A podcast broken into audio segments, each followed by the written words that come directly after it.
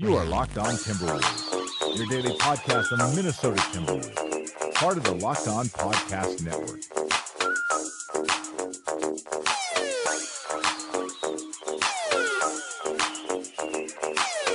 Welcome, welcome, welcome, ladies and gentlemen, to another Locked On Wolves podcast, part of the Locked On Podcast Network. As always, your host here, Colton Molesky. And we have a very special podcast today because, again, on a back to back, the Timberwolves are on the road in the Oracle playing the Golden State Warriors. And so I brought on a special guest here today, Locked On Warriors host, Aliko Carter. Thank you, Aliko, for coming on the show. Happy to be here, Colton. So this is a big game because the the Warriors are are the you know uh, pardon the pun here, but the golden standard of the of the Western Conference and really basketball right now. And so for a team like the the Timberwolves that are kind of in their stride as far as growth and really finding themselves as a team, it's definitely a great game to measure yourself and see how you're doing compared to the best in the NBA. It looks like I, I saw a report from uh, Dunking with Wolves that it looks like Butler should play tonight. Uh, if he doesn't, he'll definitely be back on Sunday against the Nets. But hopefully, he can make it out there tonight. Looks like the there's a really good chance that he is starting against the Warriors. And I think that if he's starting, I don't think they'd risk him going out there if he wasn't at least close to 100%. So I think you get a pretty good performance from him. And I, you, it looks like you get the full Warriors cast. This is, I think, going to be a really good game. I don't know. What are your thoughts as somebody who covers the Warriors taking on the Timberwolves. Do you think this has the potential to be a tight one, or is it another blowout like the last game? Yeah, you know, I, I definitely think it has the potential to be a tight one. The Warriors' defense has been absolutely atrocious uh, since the calendar flipped to 2018. Um, a lot of, in a lot of ways, and a lot of metrics, it's been close to the worst in the league. And so teams have been fearless coming into Oracle and and and you know punching the Warriors in the mouth, and it's been mostly the third quarter that the Warriors have been able to fight back and get those kind of blowouts and and and and you know push back. So I, I definitely think that the the Wolves have a chance. Uh, especially with their third in the league offensive re- uh, offensive rating, and their defense have, has improved. That's really with you have uh, Wiggins over the last few games. I know that they just lost to Portland 123-114. You knew they had to kind of hit a hitch in the road at some point with Butler out, and the two wins preceding that when he was off the court were pretty impressive performances from a few guys. You still had Wiggins in this one with 24 points. I think if Wiggins can somehow capture that kind of offensive production at at least some point during this game with Butler back in the lineup and you have Crawford, he was against he was in the game against Portland as well with 19 points. You have kind of the the best firepower offensively all in the game at least for the the Timberwolves in this one and like you said the dip in January that the the Warriors have had on defense, it really gives them the potential to, to put themselves in this game. Really, the, the big difference here still, uh, if you look from last time they played the Warriors to tonight's game, the biggest difference still is that the Timberwolves cannot really hit a stride from three, which of course the Warriors excel at. Uh, is that kind of one of the the big? Uh, obviously, four All Stars on one roster uh, definitely helps as well. But is that kind of the big separator still when you're looking at a team like the Warriors to a team compared comparatively like the Timberwolves is that the three point shooting just hasn't hit a stride there for the Timberwolves. And so that's the biggest divide between those two right now. Well, I would say that there's two divides. Uh, the one is the three point shooting. You obviously have arguably the two best shooters in history in Steph and Klay, along with a ton of shooting down the roster. Nick Young, Omri Caspi, um, um, oh God, what is his name? anyway, uh, and um, you got good shooting. Is basically the the bottom line. yes, exactly. Up and down the roster. And sorry, it's early in California. Um, and uh, the defense is, uh, you know, I always thought I would see more from the Minnesota Timberwolves defensively. I don't understand how a Tom Thibodeau coach team is uh, so poor rotation wise, and I feel like it's you know, it's an effort thing with Big Cat and with Andrew Wiggins. You know, they're so long, they're so big, they can really do at the three and the five what some of the best players in the league do defensively, but you, you're not seeing it on a day in, day out basis. And I think that that divide is absolutely uh, as big as the three point shooting divide. No, definitely. And the part of the problem too, when I bring up three pointers, it's not just making them. Uh, they the Timberwolves typically are have been fairly bad uh, against uh, three point shooting, especially when teams are really feeling it. Uh, you, you can't really keep pace with them on offense, and on the defensive side, they're uh, they're giving up a. around forty percent shooting from from range uh, this season, and they've played some some good teams, but they also played some pretty bad teams. So the average out about that forty mark is uh, is not great. Uh, is no, not at all. Is part of it. They're looking over some of the games they've played. Part of it is a guy like Teague that ha- plays so well one night and can play so poorly the next. Uh, you, you, look at just the last couple of games with the 30 point game against the Clippers, and he looks really good in transition, uh, offense, and on defense. And then the next night, 15 points, only has three assists. Uh, just doesn't seem to be in sync with everybody else. Only is out there for 27 minutes, which is kind of a sign, especially with the the point guard position this season uh, for for the Timberwolves. It's kind of a sign how long you're out there with how you've performed defensively and just in the rest of the offense, how you've kind of sunk up with the the rest of that team from a night to night basis. But sure, it uh it it just there's something on the on the defense, especially with the three point shooting, defending that that hasn't clicked in. They've had some really good games against bigs. They've had some really great games against the Pelicans when they're combating guys like Cousins and Davis, and they have to kind of crash against the boards and and play really tough against the glass. Towns has really showed up in those games. Taj Gibson has been given big in those games. Gorgui Dieng, but when you have to defend the three point battle it they've really struggled and they really I think a little bit you alluded to that the effort they really got to close out on some of these guys and kind of try and make them feel some kind of pressure from the perimeter which is something they haven't done this season.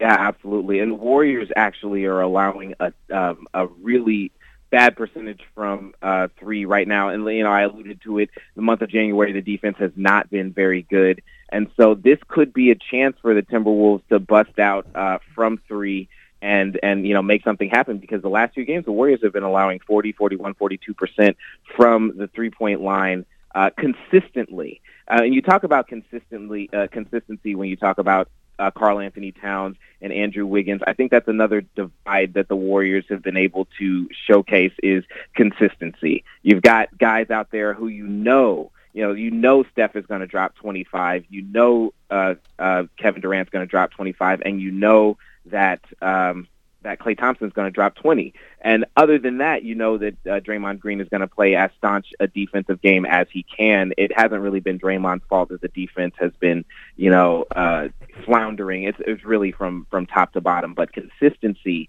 is something that we've come to expect from the Golden State Warriors. And um, you definitely got to look at Klay Thompson this game because he's had two bad games. And so uh, Jimmy Butler's going to have to lock him down because he's ready to fire. And two, I know that defense is important and it's easy kind of gloss over, especially in kind of the highlight reel that some of these NBA games are, but it really, really helps when you're averaging 115 points. Uh, 115.9 points per game to to have some defensive slumps when you have guys like Curry. Uh, what about on the? I know the defense has tailed off a little bit, but how have you liked Durant's defense? It feels like that's something that he's really worked on from last season to this season. Uh, just being a better guy against the glass, uh, being a little bit more of a presence down low, and defensively, he seems to have upped his game. Yeah, absolutely. Especially in that segment when Curry was out of the game for about 14 games. Um, the defense in December was absolutely stellar, and Durant was one of the biggest reasons why I would say, you know, you put Durant against Draymond and you see how much better a defender Draymond is at defending the whole floor with his eyes. But as far as on ball defense, especially in the post and coming over from the uh, weak side to block shots, Kevin Durant has been absolutely incredible this year. Absolutely incredible. And um, I, I do think it would be a bit of a joke for him to win Defensive Player of the Year on the same team as Draymond Green and on a team that has fallen out of the top five in defensive efficiency. But um, I love what I'm seeing. You you didn't see that in Oklahoma City.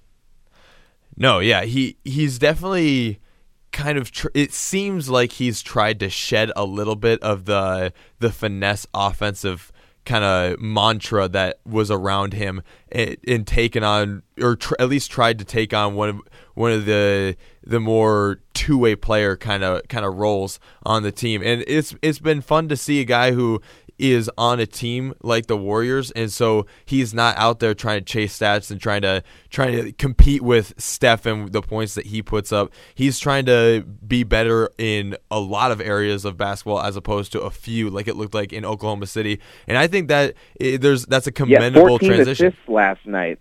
14 yeah. assists last night, career high a couple of nights ago against the Knicks. No, yeah, he he's trying to do the best basketball he can outside of scoring. And uh, when you join a team like the Warriors, you got to find ways to contribute off the ball and outside of scoring because obviously with guys like Klay and Draymond and Curry on the same team, you can't put up 40 a night. But it it's a harder transition mentally than I think people give it credit for. And so it's been impressive watching him make that switch over the last season and a half. Yeah, he's been absolutely incredible, and he's a really nice guy too. You know, you see him uh, in the locker room sometimes, or you know, post games. He's laughing. He really enjoys the environment. There's just an era of fun, an aura of fun around the team that he really slid into very, uh, very quickly. But I also think that um, he's got this kind of like mean streak. You know, he he was ejected in that Knicks game that I just mentioned. He's been ejected three times this year, and he's trying to, uh, you know, grab onto an enforcer role uh, in a way that he never did before. And Warriors fans are loving it. Getting in people's faces, you know, getting in the refs' faces. Uh, it's it's exciting. It's definitely a different Durant than we're used to seeing. Uh, we're going to get more into that as well as more of the matchups in this game. But first, we're going to take a quick break for our sponsors. All right, so the ejection you mentioned it that he's ejected in the Knicks game. Uh, a few, uh, what was it? I want to say a week and a half ago, a week. Uh, Bjelica uh, gets the technical. He's fighting with uh, oh, yeah. uh, on the Orlando Put Magic. little brother, they say. I, I don't think it. It might. It might not. It probably won't happen. But is there a chance that there's some real chippiness? You got Draymond, he's always talking. Butler has shown that he's not going to really take any of of that kind of nonsense on the court, and he has definitely one of the more harder chin guys in the NBA. Uh, and you got Durant, who is now showing this more of an edge to him. Is there a chance that you see some stuff? Maybe not a. I'm not saying a fight, but is there a real chance that the chippiness of this game becomes more of a story throughout this night? I hope not. You know, I think we're we're too close to the All Star game. People are in there feeling. Butler and Big Cat are in the game along with four Warriors. I think what we're going to see is just you know business as usual. And the Warriors, they're focused on getting their defense back into back into order. And if they're not poised, and they haven't been poised the last few games, that's why they lost in Houston. That's why they uh, were able to uh, weren't able to. Uh, you know, punch the Knicks in the mouth in the first couple of quarters. And so I, I think what you're going to see, especially on uh, national television, is a level of poise that uh, won't lead to any confrontations tonight. Uh, yeah, it, I hope that I know it it's doesn't. no fun. well, no, I, I don't want to see anybody ejected. I want to see the full complement of guys on both these rosters go head to head. At the same time, I think it is something you definitely have to watch for. If one of these teams goes on a little run, there's definitely that potential, which does have have the. Uh, the allure of maybe that not maybe the same level as the Clippers Rockets game of a few weeks ago, but there's definitely potential for these teams to go back and forth both between the whistles and and when they're actually when there's actually play, which is an interesting aspect sure. of the game to look for. Uh, moving on, Curry. He has been uh, since he got back from the injury. He has been just amazing. What what has it been like to watch him escalate his play, especially coming off of an injury? Well, you know, it's magical. I mean, the dude is a wizard and uh, is not of this earth, and all of those other, you know, you know, random kitschy things you can say about the guy. Uh, the reality is that this is what Warrior fans have come to expect from him year in and year out. And if he's not dropping three or four threes a game, we're disappointed. Uh, and if he's not, you know, you know, making those no look dimes and pulling up from 30, it's just, it's just not the same. And, you know, when he was out, the announcers, uh, Bob Fitzgerald and, and Jim Barnett on NBC Bay Area, basically, you know, they said Kevin Durant doesn't have the same effect on this crowd as Stephen Curry does. It's always going to be Stephen Curry's team.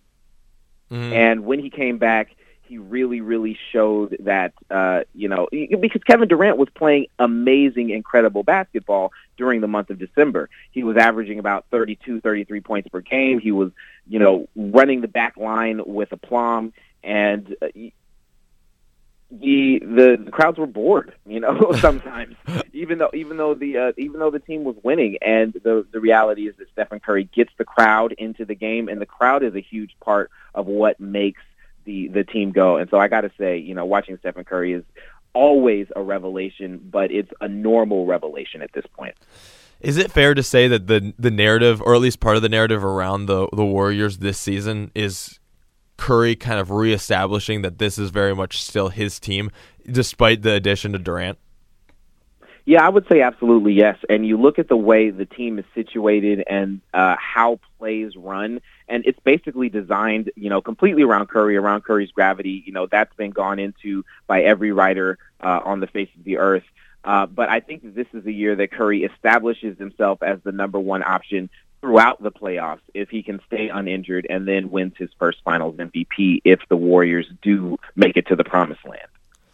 Oh yeah, there's definitely that potential. Uh, just watching him the other night, I can't remember what game it was, but I, I it reminded me, and I know these are di- very different players, but it reminded me of Kobe a lot. And Kobe, it was more the drive and the fade. But Curry, when he's from outside, there will be moments in that game where the, he'll just go on a run in the third quarter or the, or the fourth quarter, and he is just going to score. You just can bet money that he is going to score. And the player reminded me of was Kobe, and it's different shots, but at the same time, when Kobe wanted to score in a third quarter and his team was down by three, and he wanted to go on a, a ten point run, he was going to score and he was going to get those buckets, and there was nothing anybody could do about it. And I get that same feeling from Curry, but it's from like thirty feet where he's launching these threes and or, or these amazing plays where he'll dive between three players and float it up off the glass. And it's just kind of that same feeling where you know he's going to score. And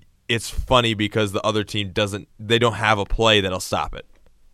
Right. And not only that, you know, it's like the they have the crowd on the string at the same time too. Mm-hmm. So when Curry is going whether they're home or away. Runs, whether they're home or, or away. And that's one of the most novel things growing up as a Warriors fan, when Kobe would come to town, Oracle would be filled with Lakers fans. And it was just, it was almost embarrassing, you know, in uh, games, you know, back in the day we had yeah. Monta Ellis and Andris Biedrins and, and Baron Davis and those people. And um, now it's like that for the Warriors everywhere they go. And I'm, I'm not going to lie, I've been one of those guys. I've been, you know, uh, in uh, opponents' arenas rooting for the Warriors. And, you know, people don't like it, but at the same time, uh, you know, Curry is a phenomenon, and you know, kids love him, and he really backs up the hype, you know, in a way that Kobe really couldn't in his last few years. You know. No, yeah, it's it's amazing. It's something else. Uh, we're going to get to some predictions here, and then a Western Conference uh, kind of broad scope look. But first, uh, one more break for our, for our sponsors. All right. So before we get to the the look at kind of the Western Conference scope, uh, just lay out for me what do you think happens tonight? I, I think a lot of people can predict the Warriors probably win. Uh, what kind of game is it though? Is it more of a, a, trudge? Do you think that the Timberwolves can slow down the pace or have a chance to slow down the pace, or do you think it's one of those games where it's tight and then the Warriors really take off in the third quarter? Is it a game where Curry's really feeling it and and it, it's never really a game? What do you predict for tonight?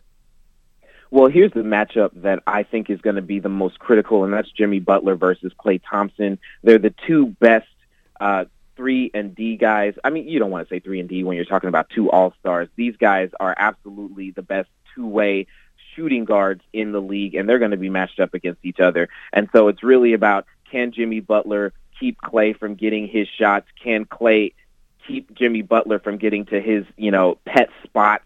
And uh, that's going to be extremely chippy. I do think that the Warriors are going to be, you know, out firing from the very beginning. I'm, I think it's going to be a fast game, and I think that um, the Timberwolves are going to play into it. And, uh, you know, a lot of teams have been running with the Warriors as the Warriors defense has floundered, and it's made for some really, really exciting basketball. I do think you can see one of those third quarter outbursts. They put something in the water uh, during halftime, and the Warriors always come out in the third quarter and just are ready to go. So the Timberwolves are going to have to be ready for that. But yeah, Klay Thompson versus Jimmy Butler is what I've been waiting for for all week. No, that is sure to be a, a great matchup. Uh, for me personally, I'm looking at point guard, especially for the Timberwolves. You're not going to be the best point guard in, on the floor because Curry's out there, but if T and you can and really Draymond Green, and yeah, you're absolutely right, and Draymond Green. Uh, but Teague is one of those players where you can tell if it's going to be his night or not in the first 12 to 15 minutes. So he needs to come out. He needs to shoot well right away. He needs to facilitate, get in the offense right away. It needs to be, if they're going to have a shot, it needs to be one of those nights where he's going to put up 25 and 10 to, to keep them in this game, their entire offense in this game. And if he can feel it from range, then he'll offer some, some depth to the offense of the Timberwolves as well. So right away in that first quarter, I want to see Teague trying to be a real big part of this offense. And that'll be all the difference in the world for the Timberwolves. Yeah, absolutely, and you you know it's something he's capable of being a former All Star. Uh, I wanted to ask you how how have you felt about Teague's play this year in a Timberwolves uniform? I think it's something I expected. I th- I really believe that when he's that he is kind of one of those fringe point guards, but he's still right there at the probably the 16th or 17th best point guard uh, in in the NBA, just because he'll he'll go on a, a run where for a week he is really great. And then he'll have a couple bad games and he's a little bit of a streaky guy, but even if he can have a bad game shooting and still offer up 10 assists, there's definitely nights where he facilitates really well. It's those nights that when he has uh, 10 points and three assists that are, are really bad, but it's not a lot of the nights that he's out there. And so I, I think he's kind of what you expected. And they really just got to figure out a way to pair the two point guards together because Tyus Jones's defense is phenomenal, and his I think he's mm. still a top five guard at, in his uh, turnover to assist ratio. So really, what they need is a lineup, more lineups where both of those guys are out on the floor together to complement each other. But I, I think that as far as what you can you play two six two guys at the same time and and and and against the Warriors line of you know six seven behemoths. I think there is a way to do it just because Tyus is a very pesky defender. He doesn't look like he's going to be a problem, but he's he, the way he is around the ball and the way he's able to create turnovers, I think makes up for his size difference. And then the the, the transition offense that T gives the Timberwolves is really valuable. And so I think both of, the speed that both of them have make it worth it where you can find a lineup to put both of them out there because they both offer some very different things. Uh, and, and again, Teague, I, I know a lot of people kind of bashed the, the three year, uh, 50 plus million dollar contract for him, but you had to you had to get somebody to slide in there uh, because they didn't they didn't expect Tyus Jones to take this big of a jump, and so I think for a guy who's kind of been pretty even keeled and he's had some really great moments and some really low moments. I think this is kind of what you expected from him, and he's performing about as well as you could want him to perform. Absolutely, and kind of like an Avery Bradley um, guy, Tyus Jones. Uh, you know, small but really able to play defense at a high level. Yeah, he is he is one of those guys who you think he's not doing much, but then you look at the box score and he's got like three steals and he's got no turnovers and he's got five assists. The the key for him is just getting out there. I mean, he's not one of those guys that you can throw out there for six minutes and you expect him to to really contribute. But over the course of 18 minutes, he is a huge piece. But he's not one of the. I think he takes a special talent to to be able to really contribute max amount in a very short amount of time when you don't really have a rhythm or a feel for the game. He's not one of those guys you can throw out there for six minutes. But if he's playing 18 minutes, he's money. Yeah, and that's one thing I love about the Warriors. They have so many guys you can throw out there for six to eight minutes at a time, and they'll contribute for you, starting with David West. David West per 36 numbers are right in line with his uh, All-Star numbers from when he was in New Orleans uh, per 36 minutes. is absolutely incredible. Also, uh, Shaun Livingston is a guy we can just put out there and we know he's going to do what he needs to do, play good defense on the ball and score the ball on the other side. A lot of the time with his back to the basket, he's just really special. And those are that's proof that yet again the the Warriors are a great team top to bottom with their their office uh, office office excuse me office grabbing guys like that and keeping those kind of guys around guys like Curry and Draymond and Durant and Klay Thompson. It's not just a top heavy roster. They're very good top to bottom, and they've found a bunch of really good guys that they can work in on these low contracts to stick around and be great, be role player guys. Uh, another guy that bothers me that the that the Golden State Warriors got was Jordan Bell. I really loved him out of college when uh, the draft was coming around and I was writing about uh, draft and coming up with mock drafts. I thought he'd be really good for a lot of teams in the first round. He drops in that second round and the Warriors pick him up, and he's a great transition guy and a really big, long guy who's really fast. It bothers me that they are able to pick those guys up and nobody's complaining about it because they don't notice it, but then he he turns into a big piece later on. Yeah, I mean they're going to just keep buying draft picks for the foreseeable future. I think you know. I mean, like we're not going to be getting high draft picks, and their scouting is absolutely incredible. You know, Jordan Bell fit right in. He's injured right now, so we won't see him tonight. He'll be reevaluated uh, for an ankle uh, bone bruise um, in about a week and a half. No, yeah, but he's he's definitely one of those guys uh, that just fits right in, and yeah, I mean, when you're scouting and your front office is is kind of picking out these guys and plucking these guys almost seemingly out of nowhere to to slide right into the roster perfectly. I mean, why not buy some of those low draft picks because you're you're hitting on them. Yeah. All right, I wanted yeah, to, before absolutely. we head out here, I wanted to take a, a broad look at the the Western Conference. Uh, a lot of talk here about a lot of excitement around the Houston Rockets. Maybe they're the team to bump off the Warriors. A lot of people are excited about the potential that somebody might actually be in place to to make a run at the Warriors. As somebody who covers the Golden State Warriors on a very day to day basis, is there a team that wor- worries you out there? San Antonio, you obviously have Kawhi Leonard could come back, but he's got the injury trouble. The Timberwolves are still a growing team, even though they're at that fourth, third spot. They're still a growing team, a young team. The Houston Rockets uh, have had some, their share, fair share of injury trouble. Is there a team out there that really worries you, uh, or are the Rockets somebody that actually does maybe present a problem? Well, I think the Rockets present a problem if the Warriors can't get their defense back in order. I, I, you know, everybody presents a problem if the Warriors are going to allow 115 points a game. Even if they're scoring 125, it's still a big problem. But uh, you know, when the defense gets back locked in, you know, the Rockets are definitely a scary team because they have so many players who can shoot the three because they are able to. They're the only team that has basically shown the ability to run with the Warriors at an equal rate and put up the same amount of points.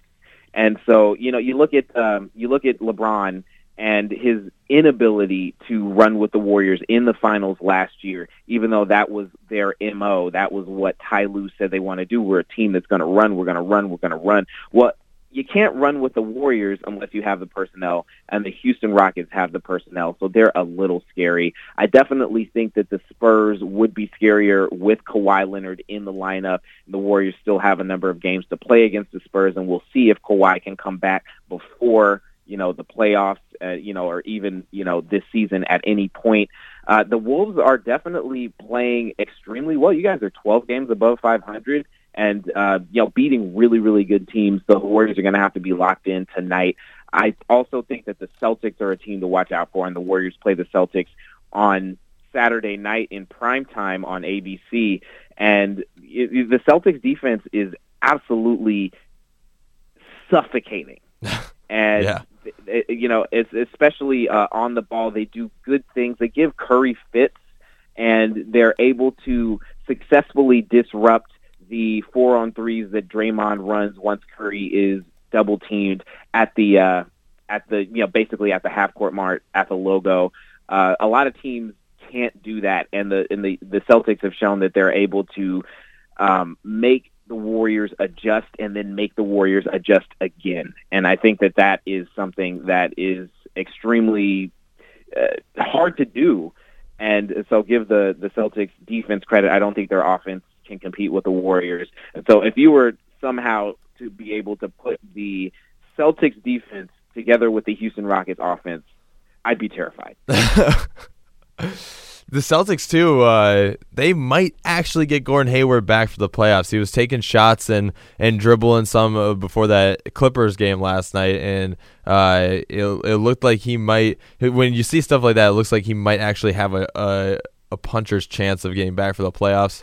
Uh, is there any chance that a Toronto could present any kind of problems. There, there's they might actually make it to the finals. They are a very good team, 32 and 14 right now they are a sneaky good team. Nobody's really talking about them, but they have put together a very nice season so far. DeMar DeRozan playing at his best right now. Uh, finally figured out the three point shooting, and it has been deadly. Kyle Lowry, an all star. Uh, and they've been really good with the role players they've had off the bench and in their front court. Is there any chance that they could sneak out a couple wins if they actually make it to the finals? Yeah, you know, it's such a uh, it's so easy to sleep on the Toronto Raptors, and I definitely have been sleeping on DeMar DeRozan. You know, I wrote him off, you know, a few years ago because he never developed a three point shot. He still doesn't have one, but he's pulling it out there, you know, as often as he can. And this team is good on both sides of the ball. I definitely think you could see a couple of wins, maybe, you know, one or two wins.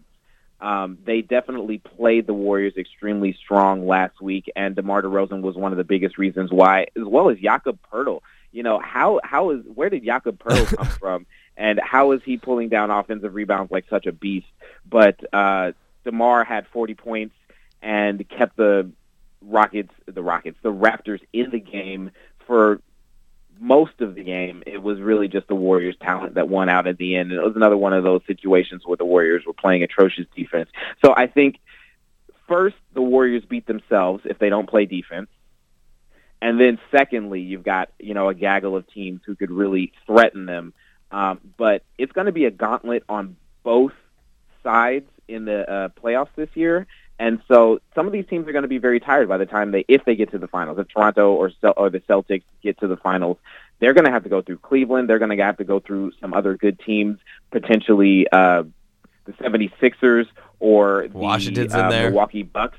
Washington, exactly. There are some good teams. And so the, the Eastern Conference is definitely a surprise this year, and I'm really excited to see who comes out of the finals. But I don't think that anyone has. I mean, people have puncher's chance, but it's, it's uphill. It's still, uphill.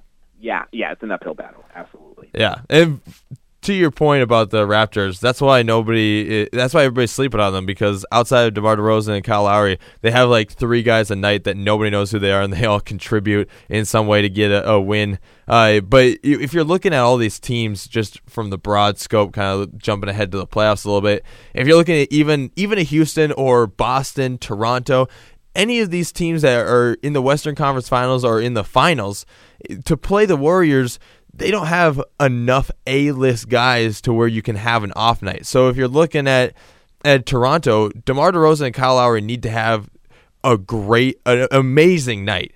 Both of them combined, yeah. every single night of that series to have a chance at winning, and that just is not going to happen. Same with Houston. I think that Chris Paul and uh, James Harden have to have some of their best nights every single night of that series in the conference finals if they're going to have a chance against the Warriors. The Warriors, Durant can have a bad night. It's going to be okay. Curry, Thompson are going to pick up the slack. Curry can have a bad night because Draymond is a phenomenal point guard. It, it, it's just right. so hard to attack this team without having perfect games from your stars. Definitely. I think Houston, though, has some um, some backup with Eric Gordon and Clint Capela. They're playing out of their mind, and they were, you know, that second tier of guys who you thought maybe deserved a little bit of all-star consideration this year. You knew they weren't going to make it, but they've been playing extremely well so far this year. No, that's definitely true. The that's the thing that makes them so intriguing is those those kind of guys. I actually think I, I'm on the wagon that Clint Capela should have made, been an All Star this year. Over who? See that that's the thing is I, I love these questions like who do you leave off? uh, when you add somebody to the roster. You know, a lot of these guys they get really salty about you know not their teammates not making the team. It's like, all right, put your money where your mouth is. Who would you bring off of the team to put your guy on. So uh, I would take taken I would take him over Klay. I'm going to be totally honest with you. I know it sounds bonkers. I would take him over Klay. His uh, his player efficiency rating is 26. He's been amazing down low. Uh, I think really maybe some of it is because he's a big guy who has really made a name for himself on a team that prides itself on shooting threes, and he has fit into a very fast paced offense, even though he's still hung to that center role. Uh, has been very impressive to me. He's worth a double double average every night. Uh, I yeah, I, I put I would put him over Klay, but uh, that's that's just my opinion, and nobody's asking about my opinion. oh no, I was definitely asking. I appreciate it. All right, that's that's it for us. Uh, the again Warriors taking on the Timberwolves in the Oracle. Definitely watch that game. I we both think it's going to be a fun game, going to be a good back and forth battle. Uh, thank you for joining us. Uh, thank you, Aliko, for for coming on the podcast. Yeah, thank you. And make sure uh, you tell all your listeners if they're interested, uh, check out the Locked On Warriors podcast. Yesterday, I did an All-Star Game mock draft that was pretty fun. So see where Jimmy Butler ended up, where Karl-Anthony Towns ended up on Team LeBron or Team Steph. Definitely take a listen.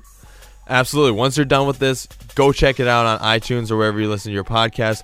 Make sure to to give him a subscribe as well on there, and then go check out some more Locked On podcasts because we have a bunch of great talent on the on the network and a bunch of fun podcasts. Thanks for joining us for another Locked On Wolves podcast, part of the Locked On Podcast Network. You are Locked On Timberwolves your daily Minnesota Timberwolves podcast, part of the Locked On Podcast Network.